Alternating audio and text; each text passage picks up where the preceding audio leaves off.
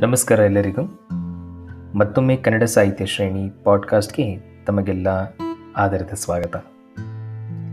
ತಮಗೆಲ್ಲ ತಿಳಿದಿರುವ ಹಾಗೆ ನಿನ್ನೆ, ಎಂದರೆ ಮೇ ತಿಂಗಳಿನ ಇಪ್ಪತ್ತಾರನೇ ತಾರೀಕು, ಹಿರಿಯ ಸ್ವಾತಂತ್ರ್ಯ ಹೋರಾಟಗಾರ ಎಚ್ ಎಸ್ ದೊರೆಸ್ವಾಮಿಯವರು ಹೃದಯಾಘಾತದಿಂದ ನಿಧನರಾಗಿದ್ದಾರೆ. ಸ್ವಾತಂತ್ರ್ಯ ಹೋರಾಟದಲ್ಲಿ ಗಾಂಧಿವಾದಿಯಾಗಿ ದೊರೆಸ್ವಾಮಿಯವರು ದೇಶದ ಸ್ವಾತಂತ್ರ್ಯಕ್ಕಾಗಿ ಹೋರಾಟ ಮಾಡಿದ್ದರು. ಅವರ ದೇಶದ ಪರ ಇದ್ದ ಕಾಳಜಿ, ಅವರ ಆದರ್ಶಗಳು ಎಂದೆಂದಿಗೂ ನಮ್ಮ ಮಧ್ಯೆ ಅಜಾರಮರ.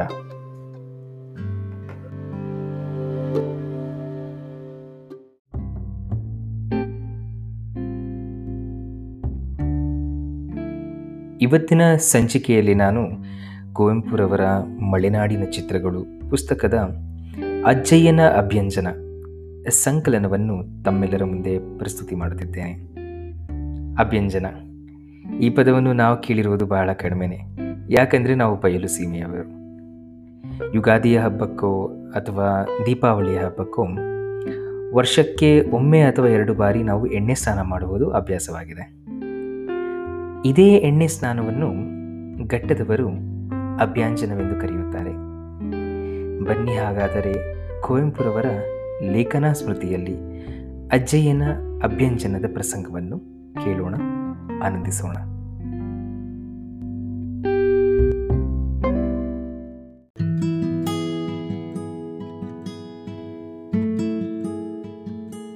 ಮಲೆನಾಡಿನ ಜೀವನವನ್ನು ಸಾಮಾನ್ಯವಾಗಿ ನಿರುದ್ವಿಗ್ನ ಎಂದು ಕರೆಯಬಹುದು. ನಗರಗಳಲ್ಲಿರುವಂತೆ ದ್ರೂತಪದ ಸಂಚಾರವಿಲ್ಲ. ಮೋಟಾರು ಮೊದಲಾದ ಆತುರದ ಯಾನಗಳ ಗಡಿಬಿಡಿಯಿಲ್ಲ. ಸಿನಿಮಾ, ನಾಟಕ ಶಾಲೆಗಳ ಉದ್ವೇಗವಿಲ್ಲ. ಚಿತ್ರವಿಚಿತ್ರವಾದ ವರ್ತಮಾನ ಸಂಕುಲದನದಿಂದ ಸಮಾಚನವಾಗಿ ಶಾಂತಿ ಭಂಗಕಾರಿಗಳಾಗಿರುವ ಚಿತ್ರಗುಪ್ತನ ಹಾಗೆ ಇರುವ ಪತ್ರಿಕೆಗಳ ಗಲಭೆಯಂತೂ ಬಹಳ ಮಟ್ಟಿಗೆ ಸೊನ್ನೆ. ಸಾಯಂಕಾಲದಲ್ಲಿ ದಿನದ ಬೇಸರವನ್ನು ಪರಿಹರಿಸಿಕೊಳ್ಳಲೆಂದು ಉಪನ್ಯಾಸ ಮಂದಿರಗಳಿಗೆ ಹೋಗಿ ನೀರಸವಾದ ಭಾಷಣಗಳನ್ನು ಕೇಳಿ ಬೇಜಾರಾಗಿ ಬದಲಾಗಿ ಅಶಾಂತಿಯನ್ನು ತುಂಬಿಕೊಂಡು ಗುಣಮುತ್ತ ಹಿಂತಿರುಗುವ ಪ್ರಸಂಗಗಳಂತೂ ಒದಗುವುದೇ ಇಲ್ಲ. ಅಲ್ಲಿರುವುದು ಕೇವಲ ಶಾಂತಿ. ವನ್ಯವಾದರೂ ಅನಾಗರಿಕವಲ್ಲದ ಶಾಂತಿ. ಸುತ್ತ ನೋಡಿದರೆ ಮಾಲೆ ಮಾಲೆಯಾದ ಮಲೆಗಳು, ದಟ್ಟವಾದ ಕಾಡುಗಳು. ಅಲ್ಲಿ ಮೌನವನ್ನೇ ಮಲಗಿಸುವ ಜೋಗುಳದಂತಿರುವ ಹಕ್ಕಿಗಳ ಸವಿದನಿ ಮೇಲೆ ತಲೆ ಎತ್ತಿ ನೋಡಿದರೆ ಆಕಾಶ, ನೀಲಾಕಾಶ, ಅನಂತ, ಅಪಾರ, ಪ್ರಶಾಂತ. ಅಲ್ಲಿ ಸುತ್ತುವ ಬೆಳ್ಮುಗಿಲಿನ ತುಂಡುಗಳು ಕೂಡ ಮೆಲ್ಲಗೆ ಚಲಿಸುತ್ತ ಜಗತ್ತನ್ನು ಸ್ವಪ್ನದಿಂದ ಹೊದಿಸುವಂತೆ ತೋರುತ್ತವೆ.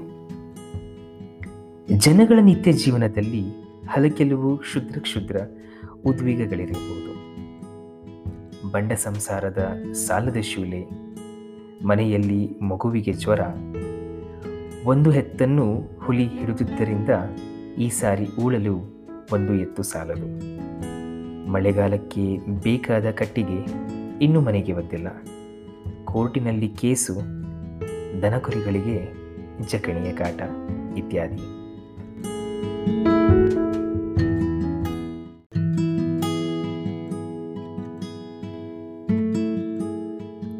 ಇಂತಹ ಶಾಂತಿಯ ಪ್ರಪಂಚದಲ್ಲಿಯೂ ಕ್ರಾಂತಿ ಕಾಲಗಳಿವೆ. ಜನನ ಸಮಯದಲ್ಲಿ, ಮರಣ ಸಮಯದಲ್ಲಿ, ವಿವಾಹ ಕಾಲದಲ್ಲಿ, ಬೇಟೆಯಲ್ಲಿ ಮನೆಯ ಜನಗಳೆಲ್ಲ ತುಂಬ ಚಟುವಟಿಕೆಯಿಂದಿರುತ್ತಾರೆ. ಪೊಲೀಸರ ಕಾಟ, ಜಮಾಬಂದಿಯ ಊಟ ಇವುಗಳನ್ನು ಇದರ ಗುಂಪಿಗೆ ಸೇರಿಸಬಹುದು. ಇವುಗಳ ವಿಚಾರವಾಗಿ ಮುಂದೆ ಹೇಳುತ್ತೇನೆ.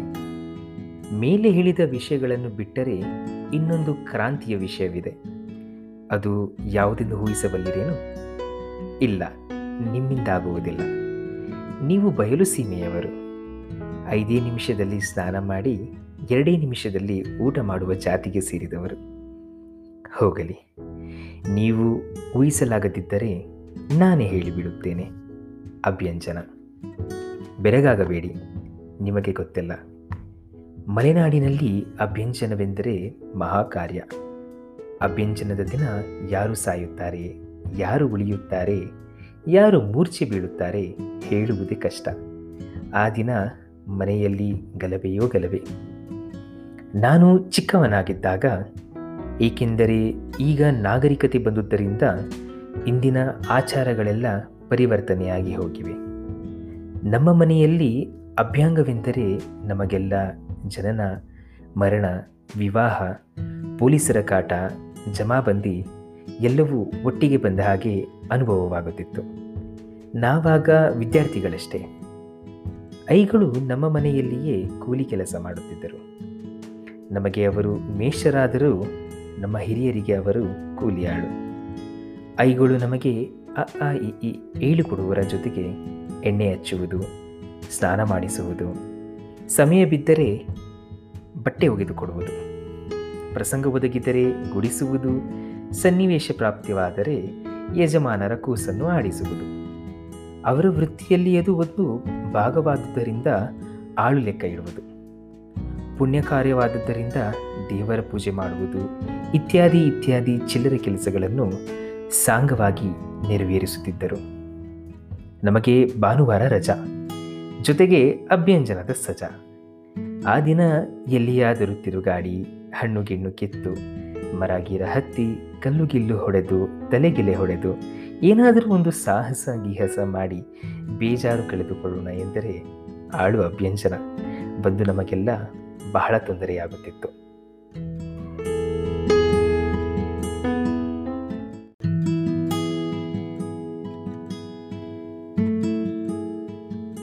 ಅದರಲ್ಲಿಯೂ ನಮ್ಮ ಅಜ್ಜಯ್ಯನ ವ್ಯಂಗವೇ ಅರ್ಧ ದಿನವನ್ನು ಆಪೋಷಣ ಮಾಡುತ್ತಿತ್ತು.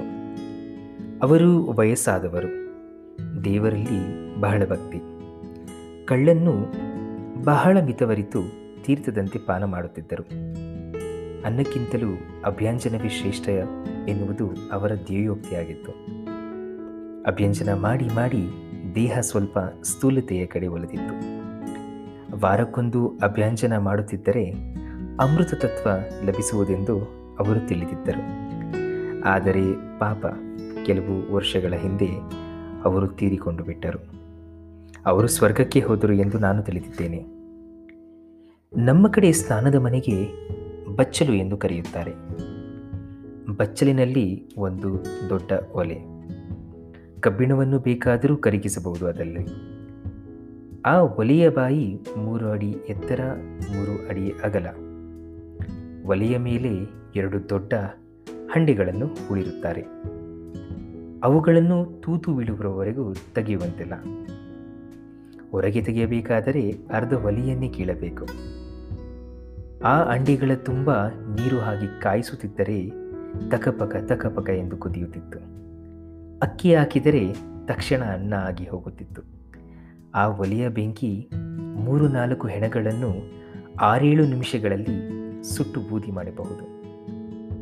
ನಮ್ಮ ಬಚ್ಚಲು ಮನೆಯ ಬೆಂಕಿ ಎಂದರೆ ಏನೆಂದು ತಿಳಿದಿದ್ದೀರಿ ಸ್ವಾಮಿ? ಬಡಬಾಗ್ನಿಯ ಮರಿ, ಸಾಕ್ಷಾತ್ ಬಡಬಾಗ್ನಿಯ ಮರಿ. ಭಾನುವಾರ ಅಭ್ಯಂಜನೆ ಎಂದರೆ ಅರ್ಧ ಡಬ್ಬ ಹರಳೆಣ್ಣೆ, ಎರಡು ಬುತ್ತಿ ಸೀಗೆ ಪುಡಿ. ಮನೆ ಲೆಕ್ಕಕ್ಕೆ ಸ್ವಲ್ಪ ಖರ್ಚು. ನಾವು ಏಳೆಂಟು ಜನ ಹುಡುಗರು, ನಮ್ಮ ಮನೆಯ ವಿಶ್ವವಿದ್ಯಾನಿಲಯದ ಓದುತ್ತಿದ್ದ ವಿದ್ಯಾರ್ಥಿಗಳು. ಹುಡುಗರ ಜೊತೆಗೆ ದೊಡ್ಡವರು, ಅಪ್ಪಯ್ಯ ಚಿಕ್ಕಪ್ಪಯ್ಯ, ಸಣ್ಣ ಚಿಕ್ಕಯ್ಯ, ದೊಡ್ಡ ಕಾಕಯ್ಯ, ಅಣ್ಣಯ್ಯ, ಅಜ್ಜಯ್ಯ ಇತ್ಯಾದಿ. ಎರಡು ಆಳುಗಳಿಗೆ ಎಣ್ಣೆ ತಿಕ್ಕಿ ತಿಕ್ಕಿ ಸಾಕಾಗಿ ಹೋಗಬೇಕು. ಎಷ್ಟು ಸಾರಿ ಅವರು ಮರುದಿನವೇ ಜ್ವರ ಬಂದು ಹಾಸಿಗೆ ಇಳಿದಿದ್ದಾರೆ ಅಂದರೆ ಇನ್ನೆರಡು ಆಳುಗಳು ನೀರು ಸರಿ ಮಾಡುವುದು.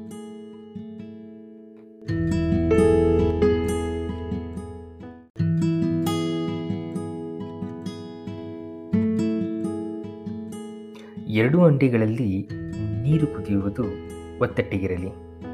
ಅದು ನೀರಿನ ಉಗ್ರಣವಾಯಿತು. ಅಲ್ಲಿಂದ ನೀರನ್ನು ತೆಗೆದು ಬೇರೆ ಕಡಾಯಿಗಳಿಗೆ ಹಾಕಿ ತಣ್ಣೀರು ಬೆರೆಸಿ ಹದ ಮಾಡುವವರು. ನೀರು ಬೆರೆಸಲು ಒಂದು ದೊಡ್ಡ ಅಗಲವಾದ ಬಾಯಿ ಇರುವ ಕಡಾಯಿ. ಅಲ್ಲದೆ ಒಂದು ದೋಣಿ. ಸುಮಾರು ಹನ್ನೆರಡು, ಹದಿಮೂರು ಅಡಿಗಳಷ್ಟು ಉದ್ದದ್ದು. ಆ ದೋಣಿ ಯಾಕೆ ಎನ್ನುವಿರೋ ಎಣ್ಣೆ ಹಚ್ಚಿಕೊಂಡು ಮೈ ಚೆನ್ನಾಗಿ ನೆನೆದ ಮೇಲೆ ಅದರಲ್ಲಿ ಮಲಗಿಕೊಳ್ಳುವುದು ಅಭ್ಯಂಜನದ ಒಂದು ಮುಖ್ಯವಾದ ಅಂಗ. ಆ ನೀರು ಬಿಸಿ ಬಿಸಿಯಾಗಿರುವುದು. ಅದನ್ನು ಬಿಸಿ ನೀರು ಎಂದರೆ ತಪ್ಪಾಗಬಹುದು. ಸುಡು ನೀರು ಎನ್ನುವುದು ಉತ್ತಮ ಮತ್ತು ಸತ್ಯಕ್ಕೆ ಹೆಚ್ಚು ಸಮೀಪ. ಅಭ್ಯಂಜನದಲ್ಲಿ ಬಿಸಿ ನೀರನ್ನು ಉಪಯೋಗಿಸುವುದೇ ಇಲ್ಲ.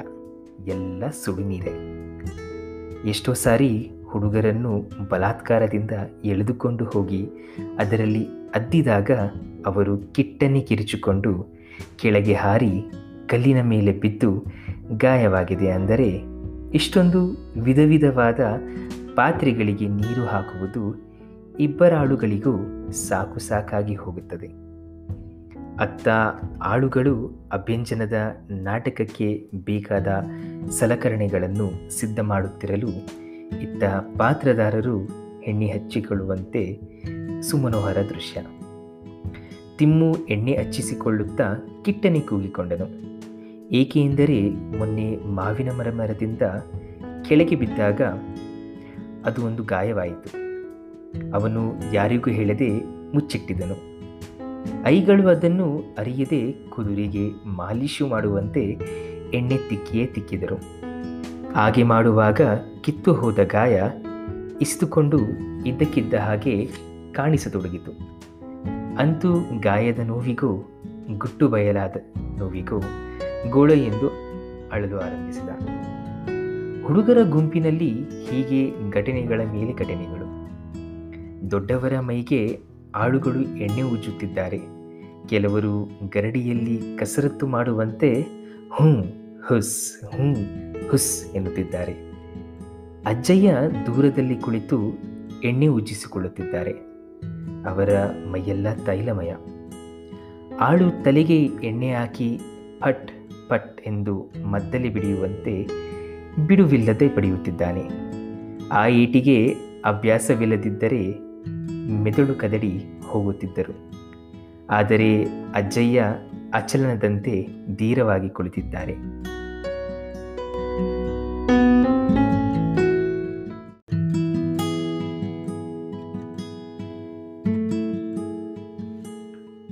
ಇಷ್ಟು ಹೊತ್ತಿಗೆ ದೊಡ್ಡ ಬೇಗುಣಿಯಲ್ಲಿ ಪಾನಕ ಸಿದ್ಧವಾಗುವುದು.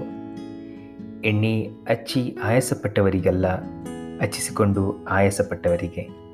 ಅಲ್ಲದೆ ಅಭ್ಯಂಜನದ ನಡುವೆ ಬಿಸಿ ನೀರು ಮಿಂದು ಶಕ್ತಿಗುಂದಿದವರಿಗೂ ಪಾನಕ ಕೊಟ್ಟು ಪುನಃ ಸಶೇಷವಾದ ಸ್ನಾನವನ್ನು ಪೂರ್ತಿಯಾಗಿ ಪೂರೈಸಲು ಶಕ್ತಿ ಬರುವಂತೆ ಮಾಡುವ ರೂಢಿಯಾಗಿತ್ತು. ಅಷ್ಟು ಬಿಸಿ ಬಿಸಿಯಾದ ಸುಡು ನೀರನ್ನು ಹೇಗೆ ಮಿಯುತ್ತಿದ್ದೆವೋ ನಾನರಿಯೇ. ಈಗ ಅದನ್ನು ನೆನೆದರೆ ಸಾಕು, ನನಗೆ ಬೆವರು ಬರುವ ಹಾಗೆ ಆಗುತ್ತದೆ. ಆ ಬಿಸಿ ನೀರಿನ ದೋಣಿಯಲ್ಲಿ ಅರ್ಧ ಗಂಟೆ ಮಲಗಿ ಅಲ್ಲಿಂದ ಕೆಳಗೆ ಇಳಿಯಲು ಶಕ್ತಿ ಸಾಲದೆ ಇತರರ ಸಹಾಯದಿಂದ ಕೆಳಗಿಳಿದರೆ ಕೂಡಲೇ ಕಡಾಯಿಯಲ್ಲಿ ಸಿದ್ಧವಾಗಿದ್ದ ಸುಡು ನೀರಿನ ತಲೆಯ ಮೇಲೆ ರಪ್ ರಪ್ ಎಂದು ಹಾಕುವರು. ಶಿಥಿಲವಾಗಿದ್ದ ಜೀವ ಮತ್ತೂ ಶಿಥಿಲವಾಗಿ ನಿಲ್ಲಲಾರದೆ ಕೋಣದ ಕಲ್ಲಿದ ಮೇಲೆ ಕುಳಿತರೆ ಒಬ್ಬರಲ್ಲ ಒಬ್ಬರು ಸೀಗೆಯಿಂದ ಮೈಯುಜ್ಜಲು ತೊಡಗುವವರು. ಅವರ ತಿಕ್ಕಾಟ ಎಳೆದಾಟದಲ್ಲಿ ಮೂರ್ಛೆ ಬರುವಂತಾಗುತ್ತಿತ್ತು. ಆಮೇಲೆ ತಲೆಯಿಲ್ಲದ ಹರಳೆಣ್ಣೆ ಸಂಪೂರ್ಣವಾಗಿ ಹೋಗುವಂತೆ ತಲೆಯುಚ್ಚುವರು. ಆ ಸಮಯದಲ್ಲಿ ಅಳದಿರುವ ಹುಡುಗರೇ ಇಲ್ಲ. ಕಣ್ಣನ್ನು ಎಷ್ಟು ಬಲವಾಗಿ ಮುಚ್ಚಿದರೂ ಸೀಗೆಯ ನೀರು ಹೇಗಾದರೂ ಮಾಡಿ ಒಳಗೆ ನುಗ್ಗಿಯೇ ನುಗ್ಗುವುದು. ಸ್ನಾನ ಮುಗಿಯುವಷ್ಟರಲ್ಲಿ ಮೈಯೆಲ್ಲ ಹಣ್ಣಾಗಿ, ಹುಣ್ಣಾಗಿ, ಕಣ್ಣಿನಂತೆಯೇ ಕೆಂಪಾಗಿ ನಿಲ್ಲಲಾರದಷ್ಟು ಶಕ್ತಿಗುಂದದೇ ಇದ್ದರೆ ಅದು ನಿಜವಾದ ಅಭ್ಯಂಜನವೇ ಅಲ್ಲ. ಸ್ನಾನ ಮುಗಿಯಿತು. ಐಗಳು ಹುಡುಗನನ್ನು ಮೆಲ್ಲಗೆ ಕೈ ಹಿಡಿದು ನಡೆಯಿಸಿಕೊಂಡು ಹೋಗಿ ಸಿದ್ಧವಾಗಿದ್ದ ಹಾಸಿಗೆಯ ಮೇಲೆ ಮಲಗಿಸುವವರು. ಚೆನ್ನಾಗಿ ಬೆವರಲಿ ಎಂದು ಶಾಲು, ಕಂಬಳಿ, ರಗ್ಗು ಎಲ್ಲವನ್ನೂ ಮುಖ ಮುಚ್ಚಿ ಹೊದಿಸುವವರು. ಒಳಗೆ ಪ್ರಾಣಿ ಬೆವೆತು ಬೆವೆತು ಹಾಸಿಗೆಯೆಲ್ಲ ತೊಯ್ದು ಹೋಗುತ್ತದೆ. ಹೀಗೆ ಹುಡುಗರನ್ನು ಒಬ್ಬೊಬ್ಬರನ್ನಾಗಿ ಹಣ್ಣು ಹಣ್ಣು ಮಾಡಿ ಹಾಸಿಗೆಗೆ ತಳ್ಳಿದ ಮೇಲೆ ದೊಡ್ಡವರ ಸ್ನಾನ ಸ್ನಾನ ಪ್ರಾರಂಭವಾಗುತ್ತಿತ್ತು. ಕಡೆಯಲ್ಲಿ ನಮ್ಮ ಅಜ್ಜಯ್ಯನವರ ಅಭ್ಯಂಜನ. ಎಲ್ಲರಿಗೂ ಹೆದರಿಕೆ.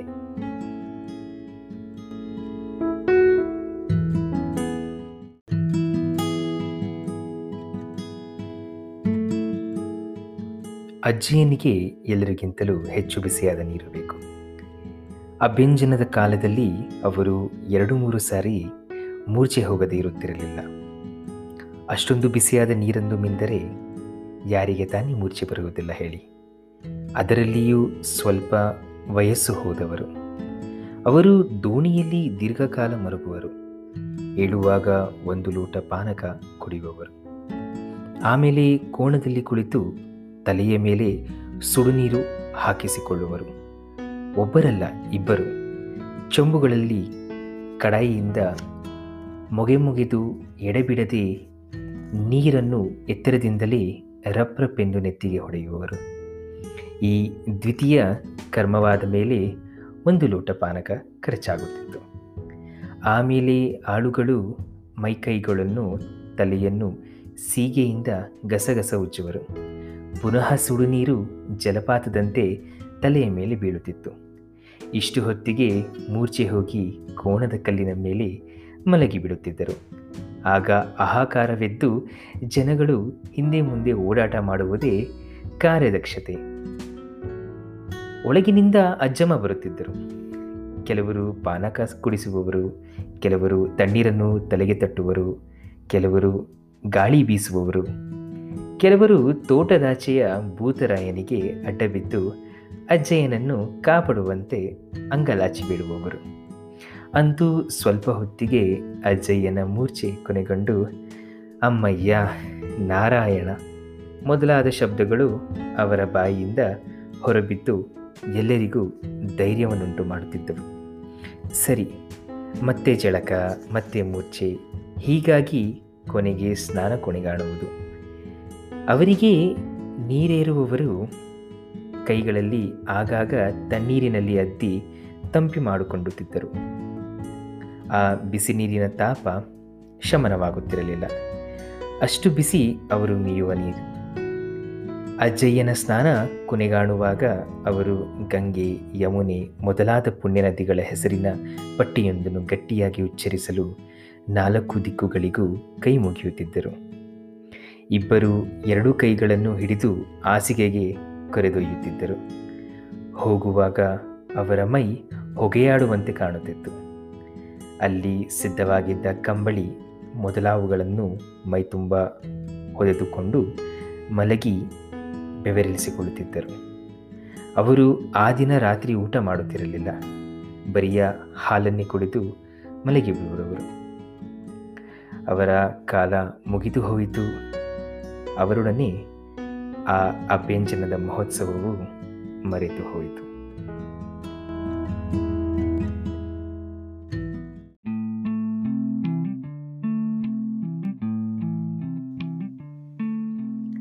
ಈ ರೀತಿ ಕುವೆಂಪುರವರು ತಮ್ಮ ಅಜ್ಜಯ್ಯನ ನೆನಪುಗಳು ಹಾಗೆಯೇ ಭಾನುವಾರದ ಸಮಯದಲ್ಲಿ ಅವರು ಮಾಡುತ್ತಿದ್ದ ಅಭ್ಯಂಜನದ ಬಗ್ಗೆ ಒಂದು ಚಿಕ್ಕ ನೆನಪನ್ನು ನಮ್ಮ ಜೊತೆ ಹಂಚಿಕೊಂಡಿದ್ದಾರೆ. ಇವತ್ತಿನ ಎಪಿಸೋಡ್ ಇಲ್ಲಿಗೆ ಮುಕ್ತಾಯವಾಗುತ್ತಿದೆ. ಮುಂದಿನ ಎಪಿಸೋಡ್ನಲ್ಲಿ ನಾನು ಮತ್ತೊಮ್ಮೆ ಮಲೆನಾಡಿನ ಚಿತ್ರಗಳು ಪುಸ್ತಕದ ಮತ್ತೊಂದು ಆಯ್ದ ಸಂಕಲನವಾದ ಬಂದಾನೋ ಹುಲಿರಾಯನು. ಈ ಸಂಕಲನವನ್ನು ತಮ್ಮೊಂದಿಗೆ ಹಂಚಿಕೊಳ್ಳುತ್ತೇನೆ. ತದನಂತರ ನಾಲ್ಕನೇ ಎಪಿಸೋಡ್ನಿಂದ ಕುವೆಂಪುರವರ ಪುತ್ರನಾದ ಪೂರ್ಣಚಂದ್ರ ತೇಜಸ್ವಿ ಅವರ ಮತ್ತೊಂದು ಪುಸ್ತಕವಾದ ಅಬಚೂರಿನ ಪೋಸ್ಟ್ ಆಫೀಸು. ಆ ಪುಸ್ತಕವನ್ನು ನಾವು ಶುರು ಮಾಡೋಣ. ಅಲ್ಲಿಯ ತನಕ ಎಲ್ಲರಿಗೂ ನಮಸ್ಕಾರಗಳು. ಸಿರಿಗರಣಂ ಗೆಲ್ಗೆ ಸಿರಿಗರಣಂ ಬಾಳ್ಗೆ.